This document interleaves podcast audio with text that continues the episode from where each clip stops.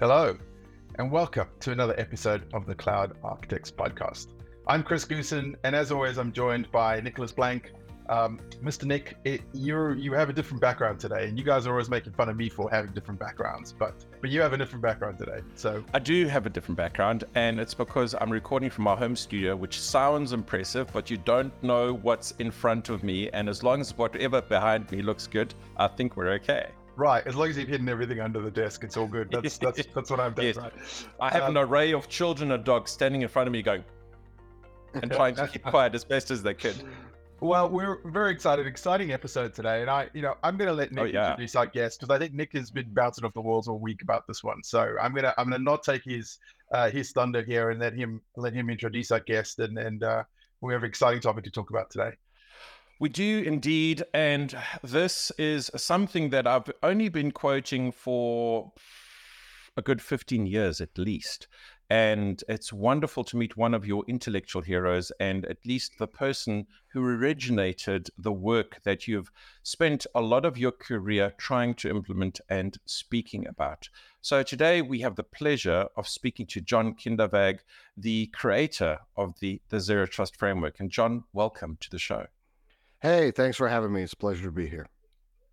John, we have many, many, many questions to ask you. And I think we just want to start in the beginning. And you originated the Zero Trust framework. And do you want to tell us why? And obviously, we had the, the problem of data centers way back then. And tell us about your thinking and how you got to the solution of the three principles that we use.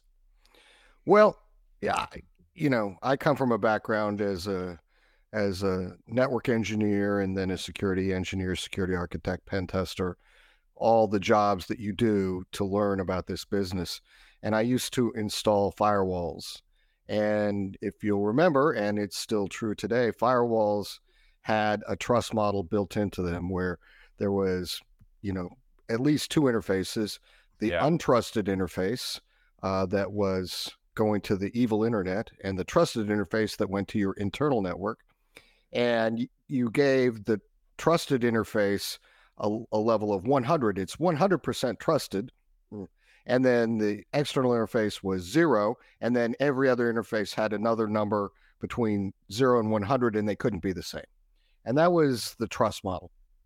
It's called the adaptive security algorithm. And I hated it because what it said was that you didn't need to have a rule for outbound traffic because you're going from a high trust level to a low trust level. And anytime you're doing that, you don't need a rule.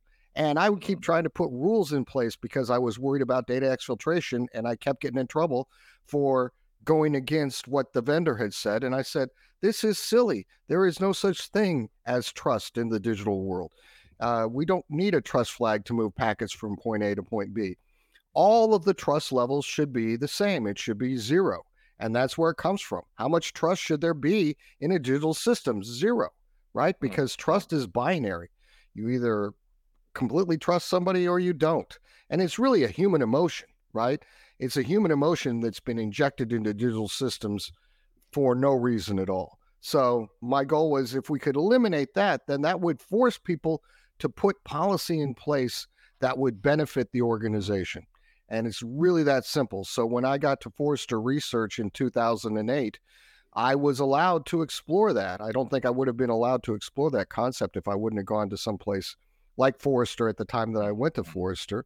And I spent two years of of doing primary research, talking to people all over the world, trying to see what holes were there, what I needed to to look at, and uh, and then I published the first ever report called No More Chewy Centers in September of 2010, and I published the second report called Build Security into into Your Network's DNA: The Zero Trust Network Architecture on how you should do it. Uh, in November of 2010. So those two first those first two reports came very very quickly. Um, 13 years ago, you know, about this time of year. So uh, I've been I've been on this journey for a long, long time, and I continue on it, and I suspect I'll be on it uh, you know, for as long as I'm breathing. Wh- What a great story, Chris. No, I was just going to say, I think uh, we we seem to have a bit of a theme in our episodes lately. Where we're we're reminiscing about the days of old, right? Um, yes. and, and and just thinking about you know dinosaur stories. I think uh, as we as we call them, right? Thinking about how we used to do things. Now, I, I think what's interesting is that you did all of this work such a i would say a long time ago right? 13 years is a relatively long time ago in technical terms in technology terms. And it's only really the last probably what five years or something like that that we've really seen a lot of traction um, in the industry with with zero trust and where it's actually almost become a bit bit, bit too buzzworthy hasn't it? Because yeah. you know vendors are starting to look at this and go well we have zero trust. Come give us your money and we'll give you zero trust we'll um, sell you some zero trust there well, and and zero trust for a long time was an iceberg. What you saw publicly was very small, and what was happening down below the scenes was was very big.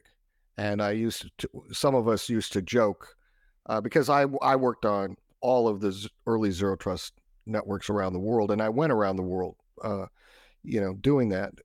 And we used to joke that zero trust was like Fight Club. The first rule was you don't talk about it. So people weren't talking about it.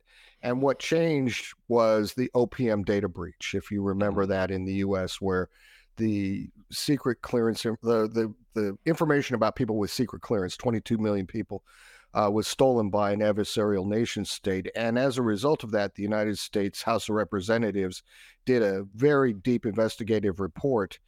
And in that report, they asked that all uh, federal government agencies be told that they need to adopt a zero trust architecture. And uh, in fact, a, a, man named Representative Jason Chaffetz, who was the chairman of the Oversight and Government Reform Committee of the United States House of Representatives at that time, wrote a bylined article about zero trust, which this had never happened before, where a sitting member of Congress wrote about cybersecurity. And he said this Zero Trust would have profoundly limited the attacker's ability to move within OPM's network and access such sen- sensitive data. So the OPM breach, which got the head of OPM fired, directly led to the presidential executive order in 2021, where he, he uh, talking about cybersecurity mo- modernization, said hmm. all government agencies should move towards adopting zero trust architecture, which led to the OMB Office of Management and Budget uh, guidance document M2209, which is the the detailed document that says you have to do it. So now every federal government agency has a zero trust program management office, a zero trust program manager. They have budget allocated to it. So, of course, the vendors are going to come in and say, if you buy our product, you'll be all zero trusty. Now, I will say, and I work at a vendor, right, that is involved in a zero trust ecosystem, but there's nothing that you can buy that will that that is an easy easy button in terms of of one thing and you're done, right? Zero trust isn't difficult. Um, people make it more complex than it needs to be, but it's also not a product. It's a strategy designed to help you understand what you need to do from a cybersecurity perspective and resonate up to the highest levels of an organization so that you can change the incentive structure. That's what President Biden did. He changed the incentive structure from you guys can't talk about it at all all to everybody talk about it all the time, right? Mm. Uh, and and do it. And so that it, incentives are really really important in cybersecurity, and there's a misaligned incentive structure in a lot of organizations that lead to these significant cybersecurity incidents. I love what you just said about incentive structure, because one of the things we struggle with is that security tends to be the forgotten stepchild of IT, and IT is not represented at the board. And then security becomes really relevant when there's something that happens to the business, like a breach. And this is a very, very real struggle where I talk to CISOs just about for a living at the moment. And a lot of the complaints are similar when I start by asking, what kind of board representation do you have in order to affect your role?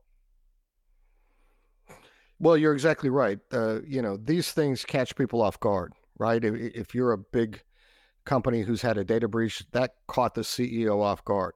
And if if it didn't get them fired, which normally it does, it certainly damaged their reputation. Uh, damaged the stock. The stock always comes back. People like, like to tell me, oh, John, you know, the stock always comes back. So it's not that big of a deal. Yeah, well, buy low, sell high. Of course it comes back. But that doesn't mean there isn't significant damage. And now you see with the SEC uh, coming out and, and, and becoming pretty litigious, you know, uh, Joe Sullivan over at Uber, Tim over at SolarWinds.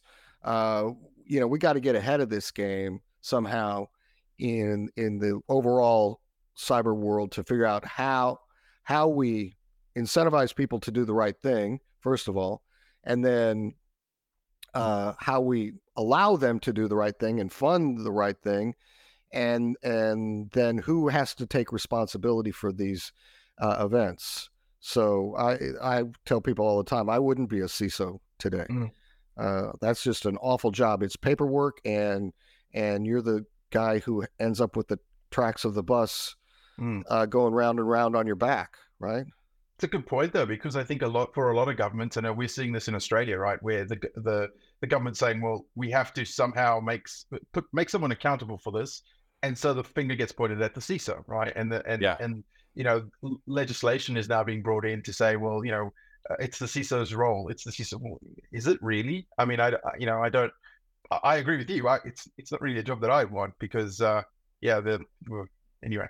Um, I was gonna I was gonna ask you um, where we are today. I mean, do you think the the lack of awareness, if we can call it that, or the lack of adoption, do you think it's a it's a confusion a confusion thing, or do you think it's lack of funding?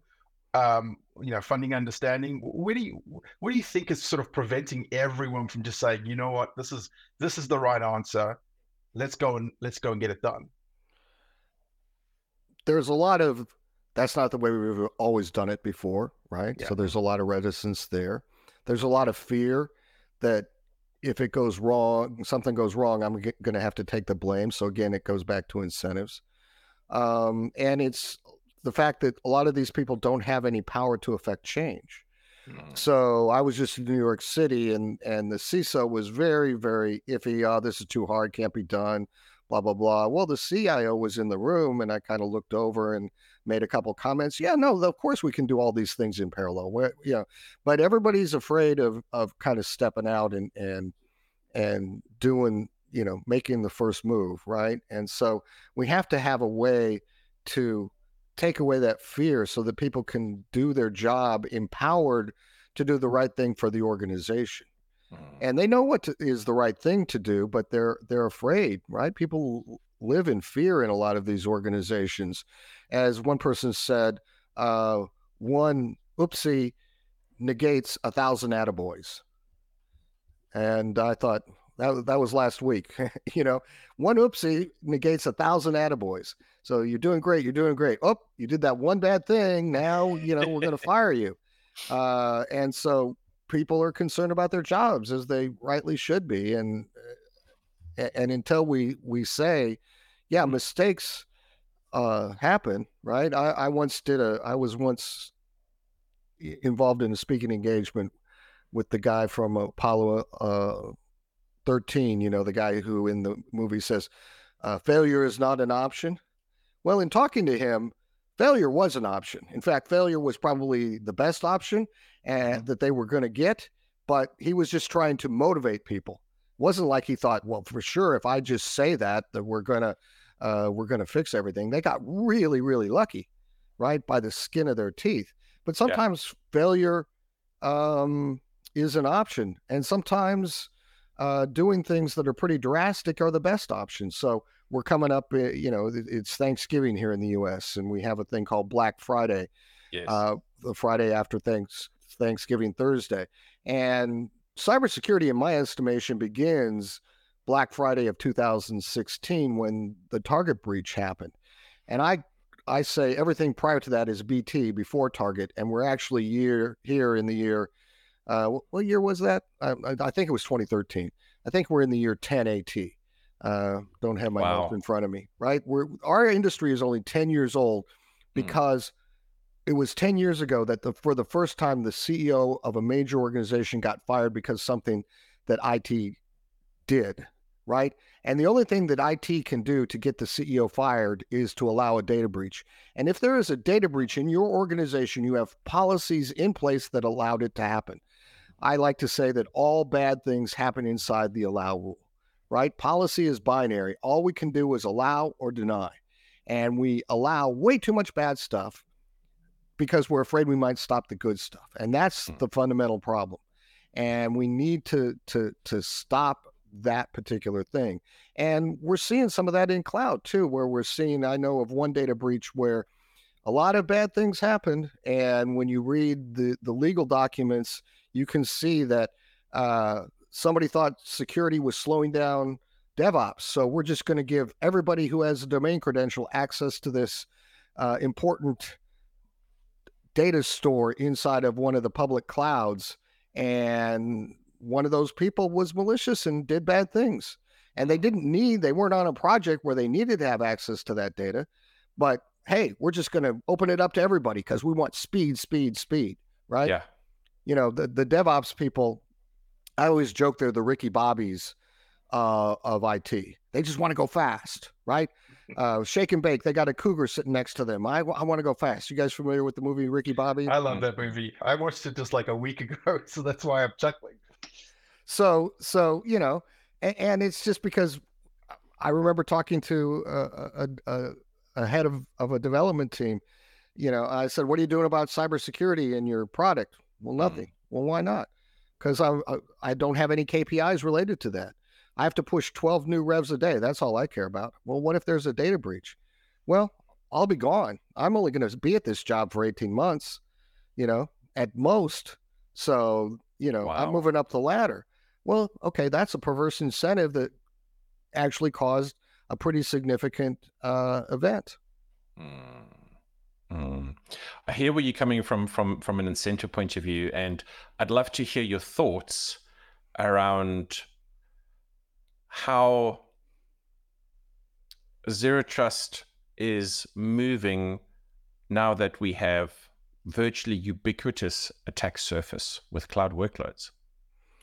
Yeah, well, I mean, I think trying to control this the uh, the the attack surface is a fool's errand. I consider the attack surface much like the universe; it's always expanding, right? Yeah. And uh, so, what what zero trust has in it with the, the main comment, and you know, I was appointed to the president's uh, the president of the United States NSTAC, National Telecommunication National Security Telecommunications Advisory Council Got to take a deep breath. Subcommittee on Zero Trust and Trusted Identity Access in 2021. So that was a subcommittee for the NSTAC. We issued a report to the president on that in 2022. Uh, you should send that out to your listeners. And that defines what Zero Trust is. Mm.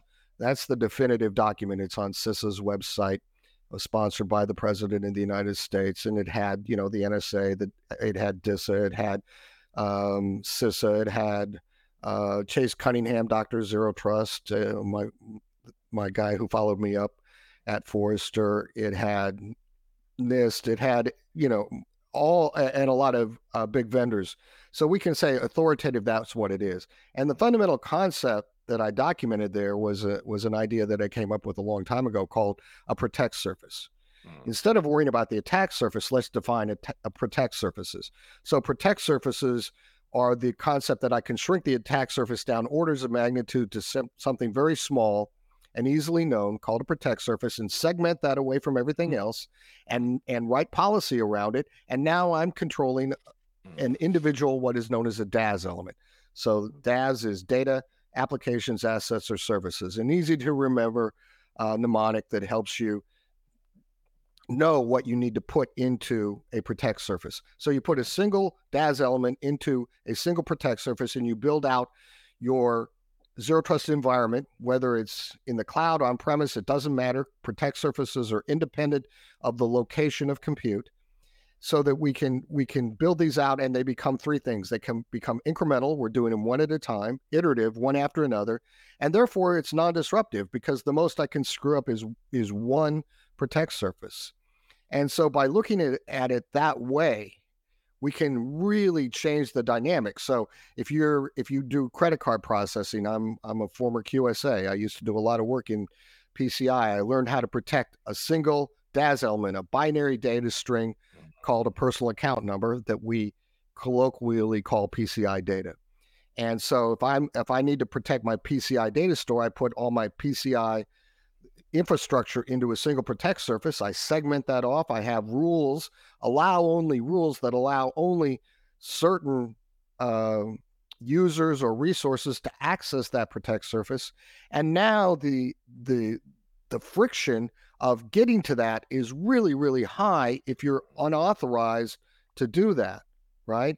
And so you can get into these these cool things where where you'll see it happening in real life. I mean, I I you know I left um, Forrester, went to Palo Alto Networks for four years uh, as the field CTO. Then I mm-hmm. went to a company called ON2IT, a Dutch managed services company where where we built a, a zero trust focused managed service. And then I came over to, here to Illumio to re-engage with the segmentation stuff that I started talking about in 2010. But each one of those things are are a conscious part of my own zero trust journey to push the envelope of how we can use technology and build these things more easily. And in the managed service, we had so such visibility, we could see what was happening, and and we never in anything that we managed, we never had an actual ransomware outbreak, for example, because there were no rules that allowed the command and control server on the public internet on an unknown IP address with no user uh, identity fidelity to have access to the protect surface. That rule just doesn't exist. Mm. So how is the, how are they going to drop the malware across? Mm. You know, and even if they come in and plug it in with the USB drive, which everybody always, you know, well, they could bring it in with the US ubiquitous USB key. How does that malware call out to the command and control mm. server? Because there's no rule allowing unknown software on Protect Surface PCI to go to an unknown resource on the internet. Mm-hmm. It would just be stopped because what's this? We don't know about it. There's no policy for it. So it becomes very simple when you start looking at it from that perspective. I, I really like you said a few things there that I think kind of really resonated with me and and, and one was yeah. it doesn't really matter about the location of where things are right because I think yeah. we've we've too long we've lived in this world where folks want to hug their infrastructure and go okay well here this is my data center that's my firewall right over there. That's the thing. That's the gatekeeper, right? But in this, in our cloud world, that really isn't true anymore. We have work from home scenarios. We have folks working from wherever, um, and uh, yeah, that I, I, love that. I love the, the sort of the breakdown of that because um, shrink it by by having an allow, you know, an, an allow surface. I think that that makes that's a it just yeah, it just makes great sense to me. I really I really like that. Thank you. Yeah, I mean, if you can invert things, right? The problem statement invert it is a good rule of thumb. The attack mm-hmm. surface, the inversion of that is the protect surface. It's the exact opposite. You've kind of reached in and you pulled it out from the inside out, and now, now I don't. I mean, what I found was in a properly built zero trust environment, we didn't have to worry about what's the latest attack because it was irrelevant because there were no rules. I'll, I'll just mm-hmm. tell you a story here from a number of years ago, but it was a a, a, a, a project that I worked on, and the CISO called me and he said, "Well, I had the penetration test done on the zero trust thing." I'm like, "Okay, I'm really interested in how this works because I'm a former penetration tester and I kind of know how a lot of that works, and I I run this all by a bunch of my friends who are pen testers too." And he said, "So I had the pen tester."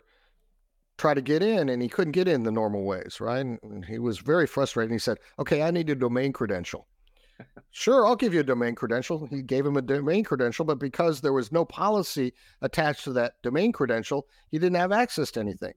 And the pen tester finally got really frustrated. He said, I can't go anywhere. What are you trying to do? Make me look bad? And the CISO said, Yes, yes, I am. That's my job. Yes. Right? Policy uh, or users that don't have a policy attached to them can't do anything on the network, right? Mm. And what we do typically is we validate the user and then we give them access to everything. So Snowden and Manning, mm. the two famous names, most famous names. I call them uh, the Beyonce and the Rihanna of cybersecurity, right? They're they're one word people, and yet they were trusted users on trusted devices. They had robust identity systems and powerful but cumbersome multi-factor authentication. Mm. But nobody looked at their packets post authentication, and they gave them access to everything on this super secret network that they should have never had access to in the first place. So, if you uh, two years ago, I was going through a process of getting my clearance for the government, and and it was a, you know, it's just a, a pain, and everybody seems to want that. They they feel like it's a badge of honor. And I said to them, "Am I ever going to need to have access to any of your data to do this this work for you?" And they said, "Well, no." I said, "Well, then you, we're in violation of the first principle of zero trust. Don't give people access to data they don't need to do their job." And I'm not going to go get my clearance. They're like, they never had anybody say, I don't want a clearance. I'm like, no, because that's a violation of this this idea that is my life that that you don't give people access to things they don't need to in order to do their job. And if you look at it from that perspective, like in my job now, I have I have a need for very little access, right? And they gave me give me great access to the things I need. I need to be hmm. able to book travel, do expense reports, make PowerPoint presentations, and write blog posts. I mean, that's kind of my life, right? Yes. So I don't need access to the financials or anything like that. Eh, or, you know, I mean, why would they ever give that to me? They shouldn't, and they don't. And that's the right answer to the question. So, yeah, I mean, absolutely. And and one of the things you talked about um, John, and you've you've used this word a few times now is journey, right? And obviously, we we, we always think of, we Nick and I like to think of zero trust as a journey for an organization. It's it's it's never complete. It's always something that they're kind of working on. But you yourself have also had, uh, you know, obviously a fascinating journey. We talked about Forrester, we talked about Palo. Um, uh, do you want to tell us a little bit about what you're doing now and, and some of the research that you've been involved with um, more recently? Yeah. Yeah, I mean, there's a couple of, of things that I'm doing right now. So, first of all, I'm the chief evangelist at Illumio, which is a company that I've known since they started uh, in 2013 to do mm-hmm. microsegmentation for zero trust. So, of course, it's called zero trust microsegmentation. And I'm really coming back to the roots of mm. of what I said in 2010 in Build Security into Your Network's DNA.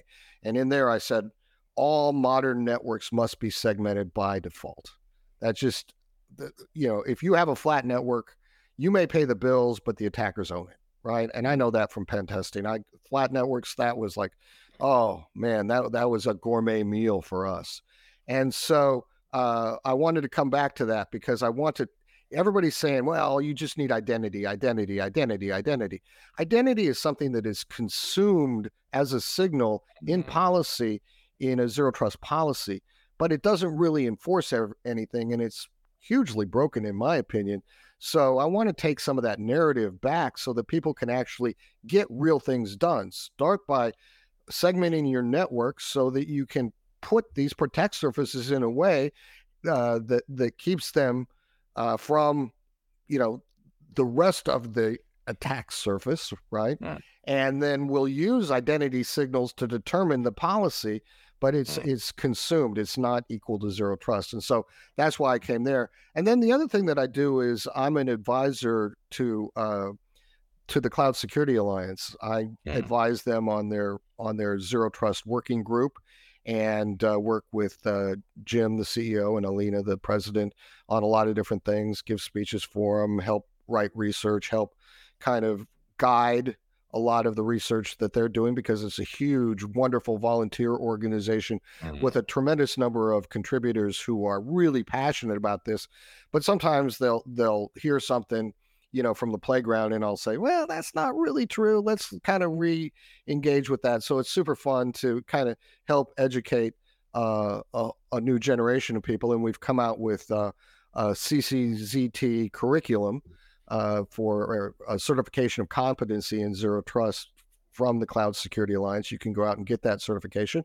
And I'm actually uh, ZT CCZT number one, so I have the first first uh, of those certifications. That's wonderful. And that's my I, only certification that I have. Everything else I've given up over the years. Yes, I'm a proud NT4 MCSE. And then uh, I became a Microsoft certified master, and that died. And uh, since then, it was like it was the hardest thing I've ever done. So after that, I'm kind of done with certifications for a while as well. At, at some point in your career, you don't need those to get through the gatekeepers at HR. This is true. Yeah. So you told us earlier that you're still researching. Aren't we done with zero trust? Um, are you done living? Are you done breathing? What a great answer. I mean, you're never done with it. In fact, one of the things about a zero trust system it is that as you look at the signals. Uh, you can take all those signals, all that telemetry, the logs, everything, and and we would define those as stressors.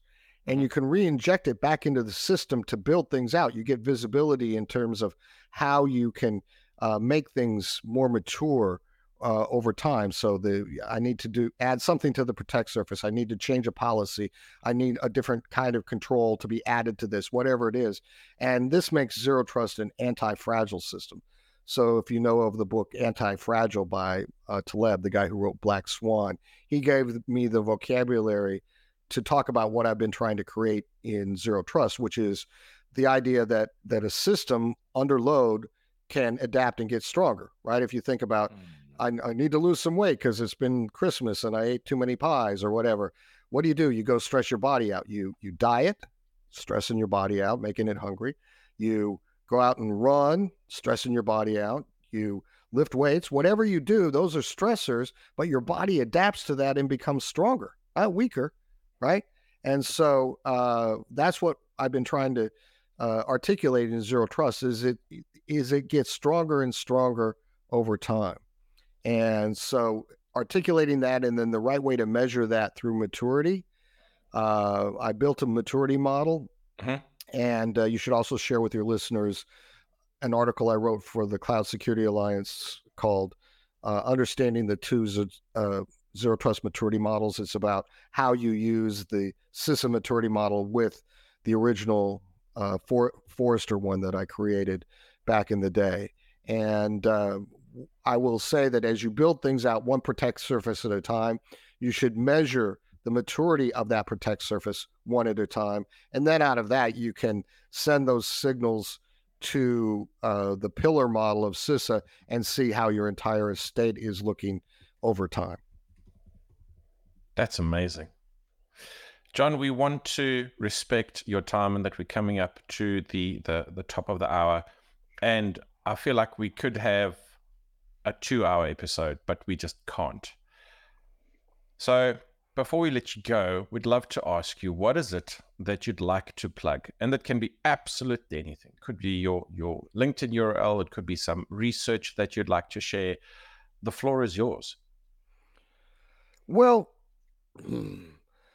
look, I, I want to plug just the concept of segmenting networks again. We we flatten them out, and I, that's why I came here because we need to segment these networks. And by the way, there's a network in the cloud, right? Yes. This is one of the misunderstandings. I had to quit saying zero trust networks and I say zero trust environments because I would have people angry at me. Well, I don't have a network, I'm in the cloud. And I remember one conversation with someone and I said, Well, but there's a network in the cloud. No, there's not. There's no networks in the cloud. I said, hmm, pretty sure there's networks in the cloud. They have switches and routers.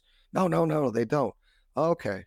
And then uh, then this person said they don't even have servers, and I said, "Oh, really?"